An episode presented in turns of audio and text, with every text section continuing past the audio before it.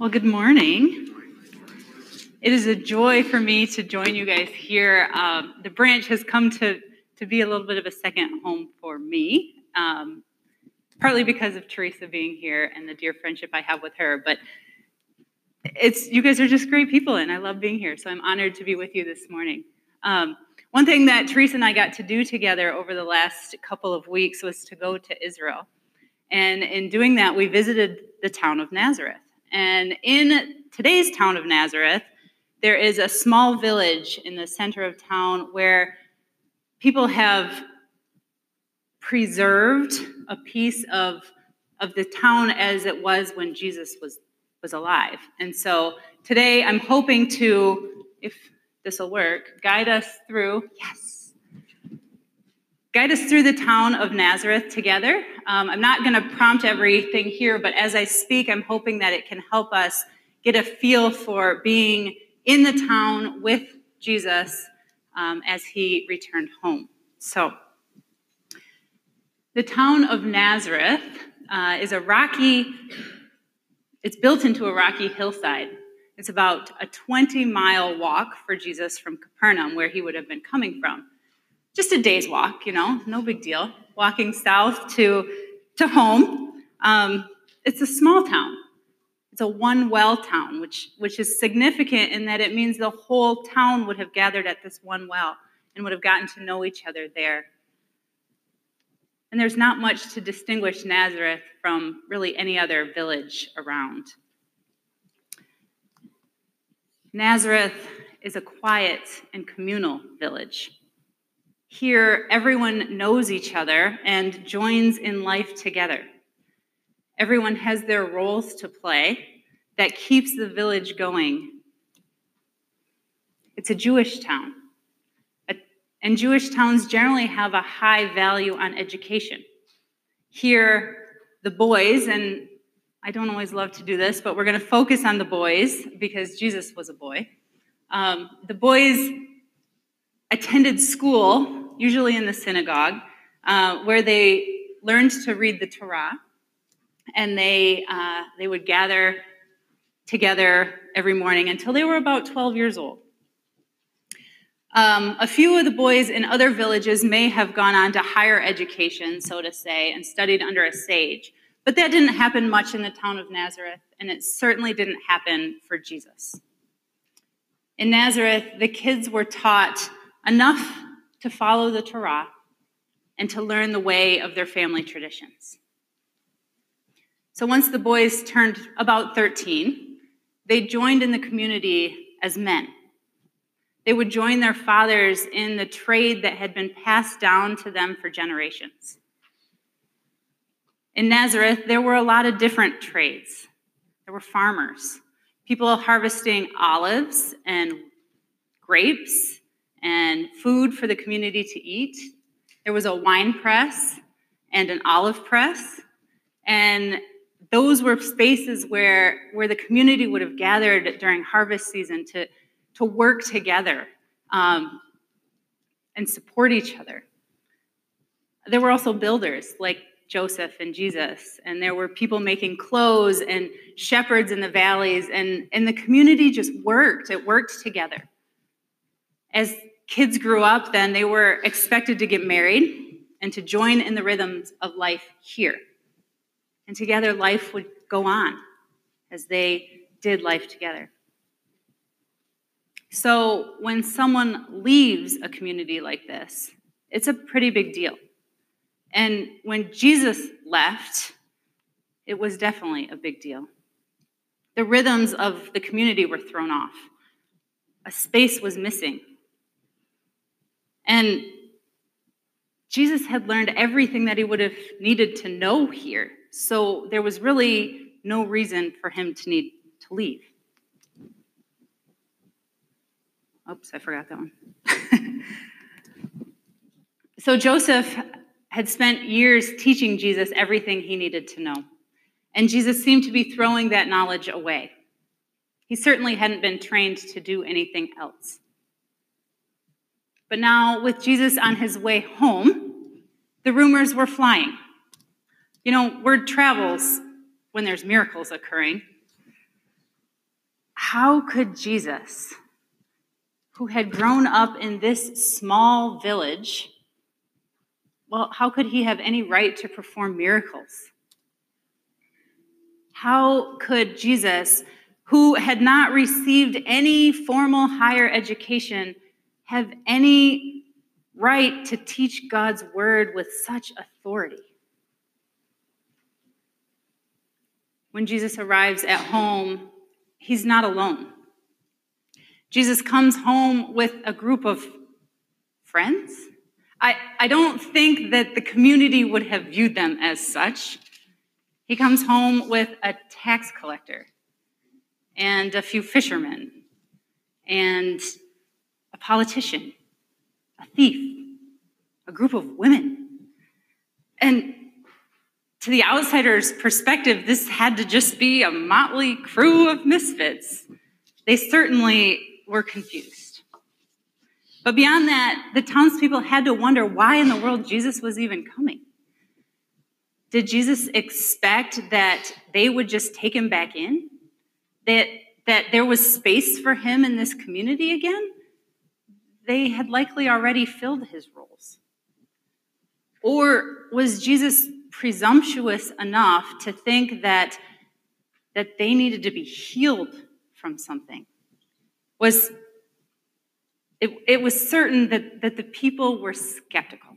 We can say that. So Jesus returns and he comes to the synagogue. And for Jesus, I can imagine that this was home. For Jesus, this space is where he had sat learning the Torah for all of his childhood. And I wonder how often he had maybe escaped to this space just to spend time with God. So we're not told at all what Jesus says to the people while he's here or what he's even thinking, but we're told a lot about the way the people respond to him. One thing I think we can be pretty sure of is that when Jesus came to speak in the synagogue, the whole town crammed in. They wanted to know what the big deal was. They wanted to know what all the people were talking about. And when Jesus spoke, they certainly reacted. There was something different about what he was saying and the way he was saying it. Something curious but something that didn't quite sit well with them. So they started rumors of their own. They started to wonder who this guy was. What had happened to him when he moved up north? Why does he think he can speak to us this way? They had known Jesus since birth. They sat next to each other in grade school and learned the same stories together. Their siblings lived next to his. They were confident that there was nothing special about this guy. So they were astonished at his teachings, dumbfounded, confused, shocked, dismayed. They took offense at it, at the things that he had to say, and at him as a person. And they were outraged. They slung insult at him, calling him the son of Mary, which today is very similar to another son of a term that we might hear. And they question his authority. They throw as much shame and humiliation, disgrace and dishonor as they can at him. And they run Jesus and his friends right out of town because of their lack of faith, Jesus could not or would not perform miracles in their midst. Jesus came to teach and to preach the good news that is the kingdom of God, and yet the people would not receive it. The people of Nazareth experienced Jesus as they always had they had heard the stories about what he had done for other people. but they could not expand their view of him enough to receive him fully as he came back. Instead, they saw an old friend, a classmate, a scruffy builder standing in front of them. But they could not see Jesus as their Savior and Lord. So it's easy for us to sit here and to point fingers at the people of Nazareth. It's easy for us to, to recognize their dishonor of Jesus and their refusal to accept him. But in so many ways, we are also those people. We are a people who have known Jesus our whole lives. Maybe not all of us, but the church as a whole has known Jesus for a very long time. And we don't always do a great job of accepting him. From Christmas to Easter, year after year, we get to watch Jesus grow up. We know his mother and his father, his friends and his family. We know the stories of his birth and the miracles that he performed. We have pictures of him hanging maybe in our homes or our church, or figures of him in our nativity sets. We are very familiar with Jesus. And in ways very similar to the people of Nazareth, there are times when we reject Jesus too. We reject Jesus and we reject what Jesus has to say to us. Not always blatantly, but certainly sometimes. So, what does rejecting Jesus look like today? Well, it might look like taking credit for something ourselves instead of giving God the glory. It might look like reading the Bible but skipping over the sections we don't want to hear. We reject Jesus when we don't believe the things that God says about us, that we are loved and accepted.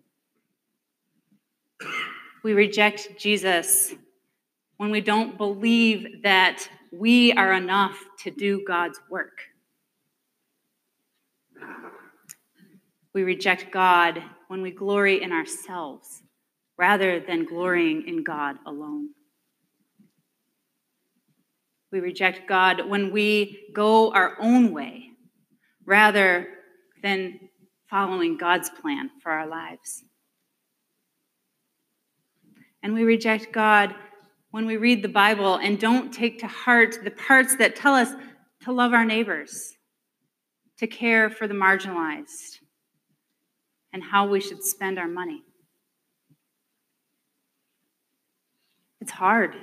That is big stuff. Receiving Jesus opens us up to a vulnerability and a humility. Accepting Jesus means that we might need to admit some hard things to ourselves. I can't help but wonder at the ways that I re- reject and accept Jesus every day, at the ways that we reject and accept Jesus. When Jesus comes to us, do we see him in an old, familiar way? Or do we see Jesus as who he wants to be in our lives? When we read the Bible or see God at work around us, are our hearts open to receiving all that God has to offer for us? When God comes, when Jesus comes to us with a desire to speak into our lives, how do we receive him? I wish I could say that I'm open, open to hearing God's voice in my life every time He speaks. But sadly, I know that's not the case. Some days I rush through my devotions because there's someplace else I'd rather be. Often I have my own desires, and I don't want to submit to God's in my life. Some days I don't even want to let Jesus in because I think I know what he has to say to me, and I don't really want to hear it. And I don't think I'm alone. Certainly, I have company with the people in Nazareth. When we reject Jesus in these ways, we are unable to accept the fullness of God. We limit God's capacity in our lives. But let me be clear we actually don't have the power at all to limit God. It's just somehow that our lack of faith, like the people of Nazareth, keeps God from full participation in our lives. When we, as the church, act like the people of Nazareth, we forget that God is all powerful. We don't always trust God to guide us, and we don't admit that we need Jesus to help us see clearly and to understand fully. That's a lot. But, brothers and sisters, we don't need to stay here. This particular text, it doesn't tell us much more about the people of Nazareth, but we can get some pretty big insights from Jesus and the way that he responds. So, acknowledging that a prophet is not welcome in his hometown, Jesus wonders over the people's lack of faith. But then what? Well, he simply moves on. That's it. It's, it's really just that simple. Jesus moves on into the surrounding villages and he continues his ministry. Jesus doesn't brag or boast about the things that he could have done in Nazareth. And he doesn't sulk over the things that the people have said to him and about him. Nothing that the people of Nazareth could say or do can limit Jesus' ministry and mission into the world. And nothing that we can say or do will limit Jesus either. We don't have that kind of power. Jesus simply walks on, confident in the mission that God has placed in his life. It's, it's really just that simple. And Jesus' actions hold so much grace for us today. According to Mark, Jesus seemingly packs up and leaves. He doesn't let the people's rejection hold him back. And by going out into the world, Jesus takes the opportunity then to show the people around him just who God is. And it is in these surrounding villages where Jesus takes the opportunity to send his disciples out into the world as well. So, in spite of the rejection, maybe even because of the people's rejection, Jesus' mission expands into the world. See, Jesus' message was bigger than his hometown could handle. And Jesus' message is bigger than our hometown can handle, too. Even a hometown as holy as Grand Rapids. God's message is meant for the whole world. What a grace. What a wonderful thing for us to hold. Jesus keeps going. And since Jesus keeps going, we get a chance to experience God more fully here today as we watch Jesus' ministry unfold, as we experience Jesus going out into these surrounding villages and empowering the people that he meets, as we learn of his betrayal and we read about his suffering. As we do all of these things, we experience Jesus more fully. And through the power of the Holy Spirit, we get to experience God more fully every time that we open our hearts to receive Jesus. But, friends, that's not even all. Hear these good words from the prophet Isaiah. He was despised and rejected by mankind, a man of suffering and familiar with pain. like one from whom people hide their faces. He was despised, and we held him in low esteem. But, but he was pierced for our transgressions, he was crushed for our iniquities. The punishment that brought us peace was on him, and by his wounds we are healed. Friends, Jesus is despised and rejected all the way to the cross. There was always someone whispering about him behind his back, always someone plotting to kill him. But at the cross, Jesus took on our shame, our punishment, our sin. Even well, we still rejected him. At the cross, Jesus accepts us, even when we could not see him fully or understand him clearly. So it is through Jesus' work on the cross that we can accept and experience God most fully. God comes to us, and God dwells in us, and God works through us. And in this, we can receive God in new and beautiful ways.